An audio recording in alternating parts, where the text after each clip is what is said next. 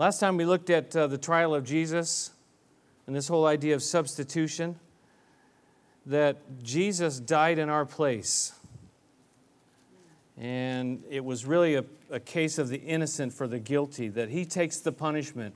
And kind of that theme really continues throughout this whole scenario, the, this, this whole account of what's happening. They accused him of many things, but the three main ones, if you remember, they accused him of being a revolutionary, that he was a rebel. But the truth is, we are the rebels. We're rebelling against God. We're, we're the revolutionaries. We think we can do it on our own. We think we can do it better than God. They accused him of, of urging people not to pay taxes. Need I say more about us in connection with that? But the third thing is they accused him of claiming to be a king. And, and, and this kind of gets to, uh, compares or is, is comparable to the first one, is that we want to be the kings. We want to be in charge. We want to be on the throne. And, what, and the big thing about, about following Jesus is that we step off the throne, we get off the throne, and let Him be on the throne because He is the King. They, they accused Him of claiming to be the King, but He, he is the King. He's not the King necessarily of this world. He's not of this world, he said. I'm not, my kingdom is not of this world, he told Pilate. But he is definitely the king.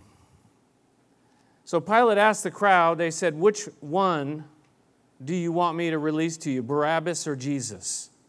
And which one did they choose? Barabbas, the revolutionary, the rebel, the murderer. They chose Barabbas, and Jesus took Barabbas's place. And as I uh, shared with you last week, that little bit of information that most likely those three crosses were prepared for those three men. Barabbas and the two others. And that middle cross that we always think of in the middle where Jesus was, most likely was the place where Barabbas would have been. They were ready. They chose Barabbas, though, and Jesus took his place, and he takes my place, he takes your place. Jesus, the crowd shouts out, Crucify him. Pilate declares over and over there's no basis for this. There's no reason for this. I can't find any basis for any charges against him. But yet, Pilate bows to the crowd, then he tries to wash his hands of it.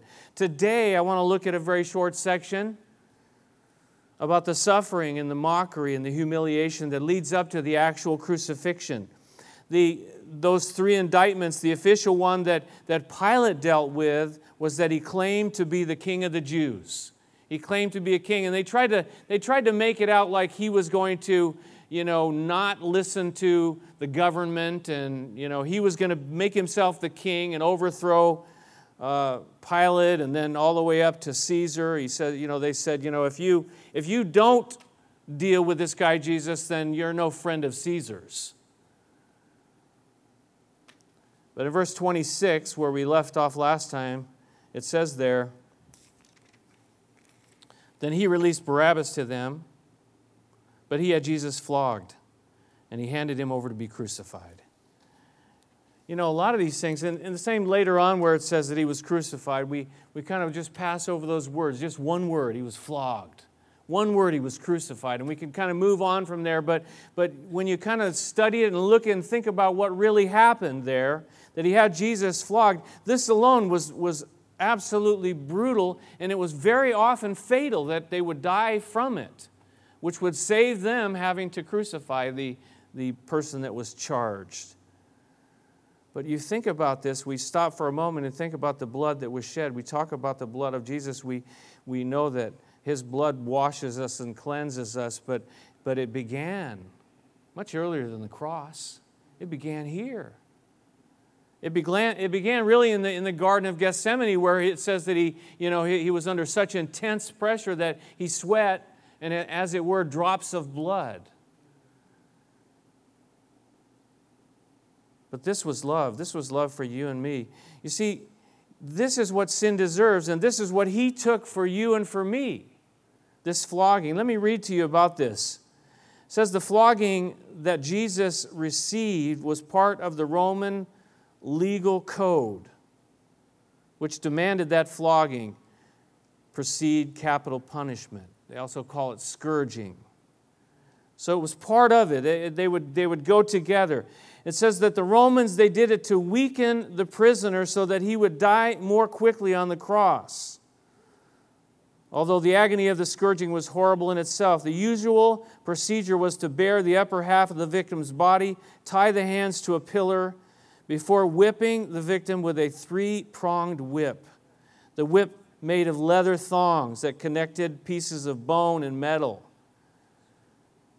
like a chain. The continued lashing with these sharp instruments tore at the victim's skin, even baring the bones. And the number of lashes was determined by the severity of the crime. Forty were permitted under Jewish law, but Roman law had no regulations regarding the number of blows a prisoner could receive. Someone else said the lashes would become easier as the prisoner confessed his crimes, harder if they remained quiet. Since Jesus had no crimes to confess, he took the full brunt of the scourging. Like I said, most or many people that, that would undergo this, they, they would not make it through this, this alone, ripping open the back with this, with this uh, whip. Sin. He took our sin. We're going to look at it in a second. A woman wrote to J. Vernon McGee, the, uh, the preacher that you hear on the radio, uh, and she said, Our preacher said that on Easter Sunday, Jesus just swooned on the cross and that the disciples nursed him back to health. Somebody, you know, the preacher that didn't believe in the resurrection. What do you think? She asked J. Vernon McGee, and he says, Dear, si- dear sister, beat your preacher with a leather whip for 39 heavy strokes, nail him to a cross, hang him in the sun run a spear through him, embalm him, put him in an airless tomb for three days, and then see what happens. I want you to turn with me to Isaiah chapter 53. You know, again, the things that Jesus underwent, they were all prophesied, they were all uh, predicted in the Old Testament. The Jews were waiting for Messiah to come and, and rule and to reign, but the, there's also, and there are prophecies about that, and they're right to, to be looking for the Messiah to come and to rule and reign and to overthrow and, and to set up his kingdom. But there are also prophecies like that found here in Isaiah and also in other, many other places, Psalm 22, many other places, that talked about the suffering Messiah, that the Messiah would also come to, to suffer and to give his life, to pay the price, as I said, to substitute for you and for me.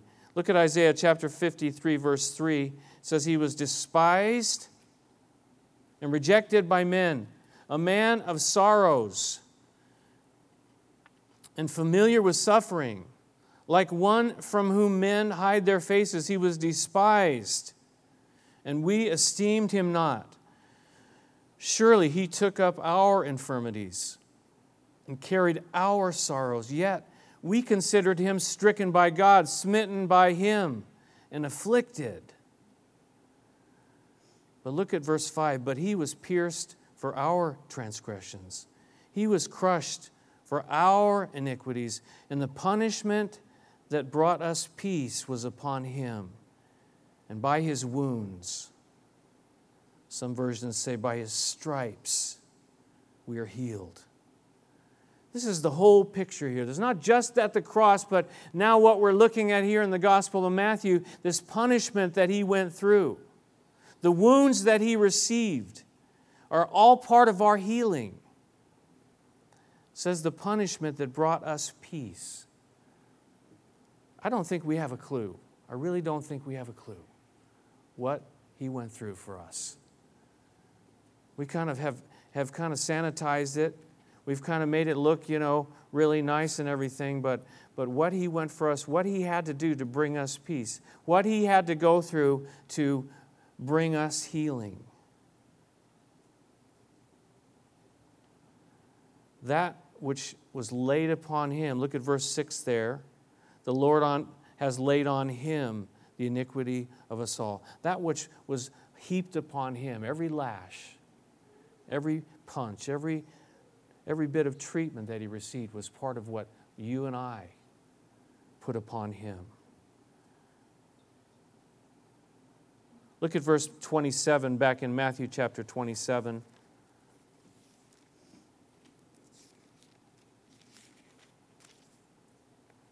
says then the soldiers, the governor's soldiers, they took Jesus into the praetorium and they gathered the whole company of soldiers around him. If you can picture it here, the, the cohort or the, the company of soldiers would, if it was a complete unit, would be like 600 people. Now, most likely, all 600 were not there. All 600 would, would not be on duty at the same time but there were probably between 200 to 400 men that were there at this time taking part of this. We saw earlier this kind of crowd mentality that just kind of goes berserk and insane and, the, and following along with the crowd, though it may not be the right thing to do. This is what has happened now this crowd mentality of what is taking place here. They see the flogging, they, it kind of begin, they begin to be affected by that and they begin to be stirred up by that. In verse 28, it says, They stripped him and they put a scarlet robe on him. The humiliation that he received. Scarlet being the color of royalty, that was a mockery. Of course, the whole thing was a mockery. But if you can picture when they put this robe upon him, after having been scourged, after having been flogged, his back was already torn open, and then they put this cloth onto the wounds of his back. If you can imagine the kind of pain that must be when, you, when, when, when, when that would be taken back off again. This was pain. This is, this is love. That Jesus has done this. That, Jesus is putting this and taking this upon himself because he loved, for God so loved the world that he gave his only begotten Son. Verse 29, it says, They then twisted together a crown of thorns and set it on his head. What a picture that is. Again, the, the indictment was that he claimed to be a king, and the mockery that they, they're putting together. Uh, you're a king, okay, well, here's a robe, well, here's a crown. The sharp thorns that they pushed onto his head. Again, the blood that was shed. Again, the, the suffering and the humiliation. I want you to turn with me back to Genesis chapter 3. Genesis chapter 3 is, is, a, is a chapter about what? The fall. The fall of man when, when the whole human race's history was changed in Genesis chapter 3,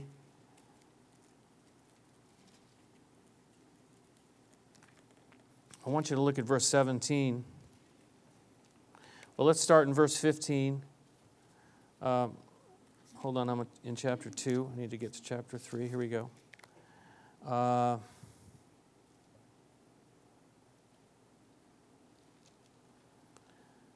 Genesis chapter 3, verse 17 to Adam, he said, Now, this is only a part of what we call the curse, the curse that has come upon the human race. The New Testament speaks about it, that, that the whole human race has changed because of the fall of man. But look what it says there in verse 17 because you listened to your wife and ate from the tree about which I commanded you, this was a time when Adam should not have listened to his wife. I talked about that, I think, last week or the week before, when we do need to listen to our wives. This was a time he should not have. He says, You must not eat of it. He had commanded Adam directly. But he says this Cursed is the ground because of you. Through painful toil, you will eat of it all the days of your life. Life would be hard, work would be difficult, painful toil. But look at verse 18. It says, It will produce thorns and thistles for you and you will eat the plants of the field by the sweat of your brow. You will eat your food until you return to the ground, since from it you were taken, for dust you are, and to dust you will return. It says the ground was now going to produce thorns and thistles for you, the difficulties. Jesus took those thorns back here in Matthew chapter 27. He took those thorns. He took the, the thorns upon his head thorns being a part of the curse, being a part of the fall, being a part of that which sin has brought to the human race. And Jesus now has taken it upon himself. One man says this that Jesus bearing the curse that lies upon nature in order to deliver nature and us from it, that he took it upon himself. He took it upon himself. Again, as we read in, in Isaiah, this is where our peace comes from. This is where our healing comes from. What he was willing to go through for you and for me. That out of this comes peace. Out of this comes healing. If he had never been willing to do that for you and I, there was no uh, uh, possible way for you, to, for you or I to have peace with God, for you and I to have a healed relationship between us and God. There was just no other way. There was a story, an old legend of a, of a priest who found a branch of a thorn tree that was twisted so it looked like a crown. And so he put it in his chapel on Good Friday. It says then early on Easter morning, you remember what he'd done. He went to go and to take it out of there, and he hurried to the church to, to take it away before the congregation came. But he says he went into the church and he, he found the thorn, thorn branches blossoming with beautiful roses. Out of those thorns come the beautiful healing, the peace, because of what he did. By his wounds, by his stripes, we are healed says. The, the great preacher Charles Spurgeon from England, it says that he wondered how Matthew had heard about this crown of thorns, since most likely he was not there at the scene when this took place. And the mocking that went along with it says he wonders if it was not one of the soldiers that was later converted and came to faith in Jesus. And Charles Spurgeon said, Our Lord's marred but patient visage preached such a sermon that one, at least, who gazed, gazed upon it felt its mysterious power, felt that such patience was more than human, and accepted the thorn crowned Savior as henceforth his, henceforth his Lord and his King possible. He looked and saw that king. He saw the face. Saw the face and, and the, the, the, the face that loved that was still there, though it was beaten, though it had this crown of thorns pressed onto it. it says there back in Matthew 27, it says they put a staff in his right hand, the staff of a king. But again, it was mockery. It was probably just a reed. It wasn't, uh, you know, an ornate staff like the real king would have. It was a mockery. They didn't, you know, they didn't really think he was a king. They thought he was just a man pretending to be a king. And they're doing all this for him. This idea of mockery.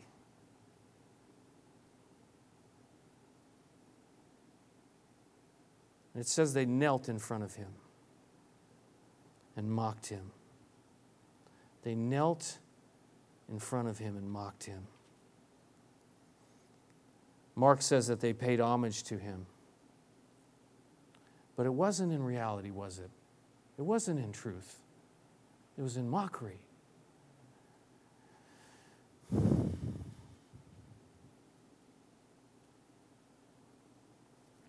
There was a little church in San Diego, that we were kids. I don't remember exactly how old I was, probably early teens, maybe, maybe a little younger. Some of you heard, have heard this story, but little, little gospel church on the corner. And a group of us kids, we went over there and we were just mocking. We went and sat in the back row of this little church. It was, it was like a little house that was converted to a church. And we sat in the back row and and some kids were lighting up cigarettes in the back of this little church. Just mockery. And somehow, maybe, you know, maybe it was even in mock, mockery, somehow we found ourselves up in the front of that church down on our knees. I don't know, how, I can't remember how that happened. They came back and got us. Obviously, these people had a heart for us because why else would they do that? But I can remember still them praying over us. They had us at the front of the church on our knees and they were praying over us. And, and it was pretty wild. This is a little Pentecostal church. It was pretty wild in there. I didn't know what was going on, but, but the reason we were there was not because we were seeking after God. We were there to, in mock, to mock them, to make fun of them.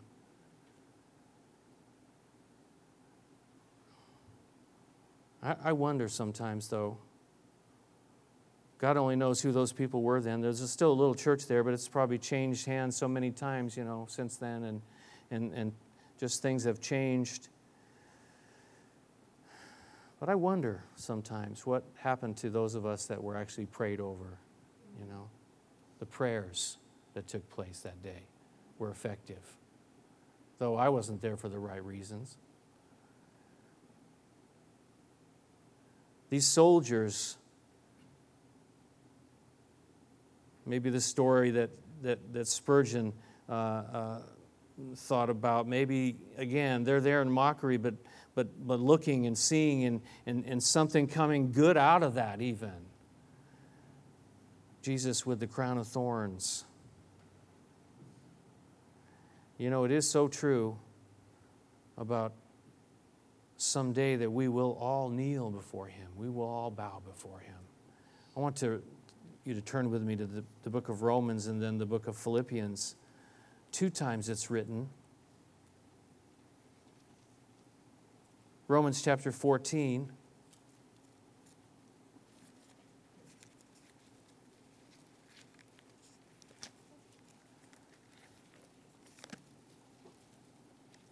Romans chapter 14, verse 10.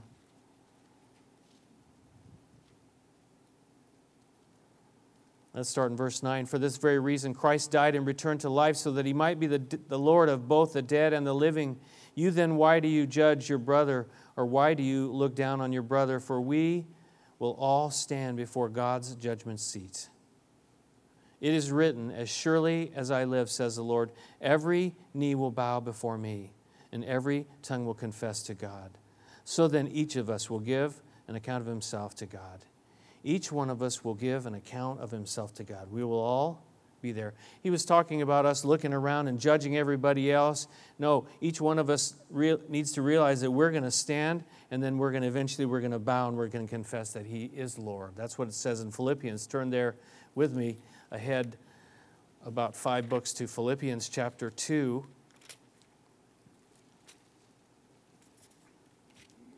Philippians chapter 2 verse 8 and being found in appearance as a man he humbled himself, became obedient to death, even death on a cross. And therefore, God exalted him to the highest place, gave him the name that is above every name, that at the name of Jesus, at the name of Jesus, every knee should bow in heaven and on earth and under the earth, and every tongue confess that Jesus Christ is Lord to the glory of God the Father. It's going to happen, folks we're going to bow. We're going to all bow. And at that particular point in time, it will not be in mockery. There will be no room for mockery because we'll see him as he is. We will see him as he is. Now, of course, the truth is, here in this life, you and I have a chance, we have an opportunity to make a decision to bow before him now. We will bow before him one day, for sure. But our eternal destiny is, is determined by whether we're going to bow before Him now or we're going to wait until we're forced to bow. Because if we choose Him now, eternal life is opened up to us. If we reject Him now, eternal separation is what will be awaiting for us. That's just the gospel. That's just the truth of what the Bible teaches. I could sugarcoat it for you. I could make it all nice and make it all sound good, but how can you sugarcoat something like this? How can, how can you twist something like this and, and make it say what you want it to say? Well, Jesus was such a wonderful, wonderful man. Yes, he was a wonderful man, but look what he went through so that you and I could live and have life. And for us to then reject him or just mock him, what what kind of future are we asking for ourselves? He, he's given us the choice. He's not, gonna, he's not going to make us choose Him. We choose Him because we want to choose Him.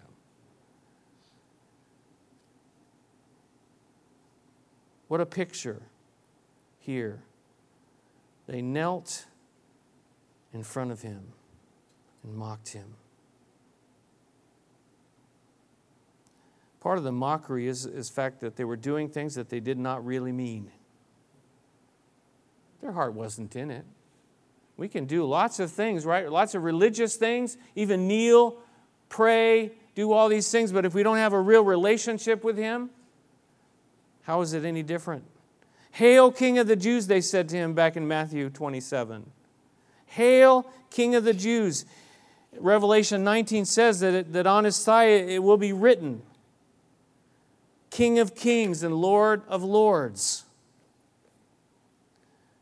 King of kings and Lord of lords. Charles Spurgeon, again, he, he talked about this idea of, of, of mocking him without even wanting necessarily uh, doing it in a sense where we're, we're like um, knowingly mocking him. He says this, listen carefully. He says, It's possible for us to mock Jesus today by the way we live.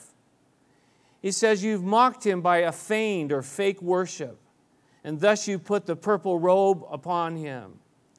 For that purple robe meant that, that they made him a nominal king, only in name only, a king who, king who was not in truth a king, but a mere show. He says, Your Sunday religion, which has been forgotten in the week, has been a scepter of reed, a powerless ensign, a mere sham. See what he's saying here? You come on Sunday and you do that, but, but what's happening on the rest of our lives? Is it a true life following after Jesus, or is it just a little thing we do for show? Our hearts aren't really there. He says, You've mocked him, insulted him, even in your hymns and prayers, for your religion is a pretense with no heart in it. You brought him an adoration that was no adoration, a confession that was no confession, and a prayer that was no prayer. Uh, we may not be like I was back there in that little church, you know, laughing and we were in the back laughing and mocking. We may not be like that, but, but, but is, is, is it true that, that our lives are, are a true life lived after the Lord Jesus Christ? Or do we just come on Sunday and we just say the, say the prayer, we sing the song, we listen, and then we go out and nothing has changed? No difference in our lives. That's a mockery, too. That's what that's what he's saying here.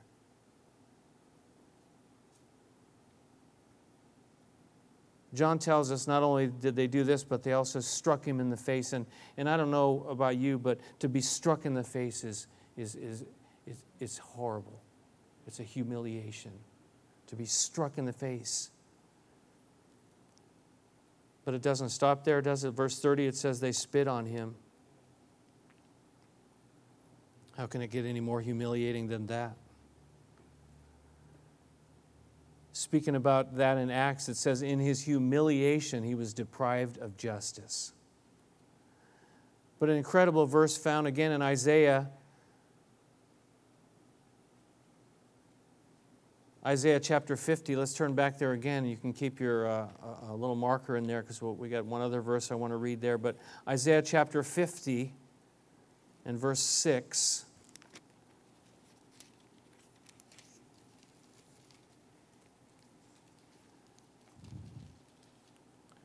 He says, I offered my back to those who beat me, my cheeks to those who pulled out my beard. I did not hide my face from mocking and spitting. Do you see that picture? I did not hide my face from mocking and spitting. Keep your finger in there and, and turn back to Matthew 27, verse 31. It says, After they had mocked him, excuse me, end of verse 30, they spit on him. They took the staff and they struck him on the head again and again. And after they had mocked him, they took off the robe and they put his own clothes on him. Then they led him away to crucify him. John tells us that they also brought him out before the crowd wearing this purple robe. And they shouted again, Crucify him, crucify him. But turn back to Isaiah again, chapter 52. Isaiah 52, verse 13. He says, See, my servant will act wisely. He will be raised up and lifted. He will be raised and lifted up and highly exalted. Just as there were many who were appalled at him, his appearance was so disfigured beyond that of any man, and his form marred beyond human likeness. So he will sprinkle many nations, and kings will shut their mouths because of him. For what they were not told, they will see, and what they have not heard, they will understand. Do you see what is being prophesied here about Jesus? He was unrecognizable. He had been beaten so badly, he was unrecognizable. They couldn't even make out who his face was. They took off that robe. They stripped it. I'm sure by then it had been sticking to his wounds. They, they ripped it off of him. They put his own clothes on him, which would, they would then remove again at the crucifixion, and they led him away to crucify him. The suffering, the mockery, the humiliation that led up to the cross. A philosopher and theologian from the um, 1200s named Bonaventure, he just says these simple words. He says, Contemplate the drops of blood, the blows in the face, the persistence of the whip, and the crown of thorns, the derision and the spitting. On understanding the crucifixion, think about those things. I want to close with a, some verses in the book of Hebrews. Turn with me to Hebrews chapter 12. Hebrews chapter 12. Say, this is pretty heavy stuff, but this is the way it is. This is the truth. This is God's word. How it affects us, how we live because of it. That's our choice. Hebrews chapter 12, verse 1 Therefore, since we are surrounded by such a great cloud of witnesses, let us throw off everything that hinders and the sin that so easily entangles, and let us run with perseverance the race marked out for us. Let us fix our eyes on Jesus, the author and perfecter of our faith, who, for the joy set before him, endured the cross, scorning its shame, and sat down at the right hand of the throne of God. Consider him, verse 3, who endured such opposition from sinful men, so that you will not grow weary and lose heart. In your struggle against sin, you have not yet resisted to the point of shedding your blood. Consider him who endured such opposition from sinful men. Not just the opposition, but the suffering that he endured for you and for me. He says, so that you will not grow weary and lose heart. Life is hard. We've been talking about that. Life is difficult. Sin attacks, but, but for us to fix our eyes on Jesus and what he went through, this is, he says, where we will not grow weary and lose heart. We have not yet resisted to the point of shedding our blood. We put up a little tiny, you know, defense and, uh, and you know, then just kind of just go for it. But, but if we have fixed our eyes on Jesus and what he has done for us, it should affect the way we live. It really should affect the way we live. So, what love is this that gave his all for us, that we might give our all for him? He took our place, he took our punishment, he took our death, that we might have peace, that we might be healed, that we might have life. Fix our eyes on Jesus. Consider him who endured such opposition, so you will not grow weary and lose heart. Let's pray.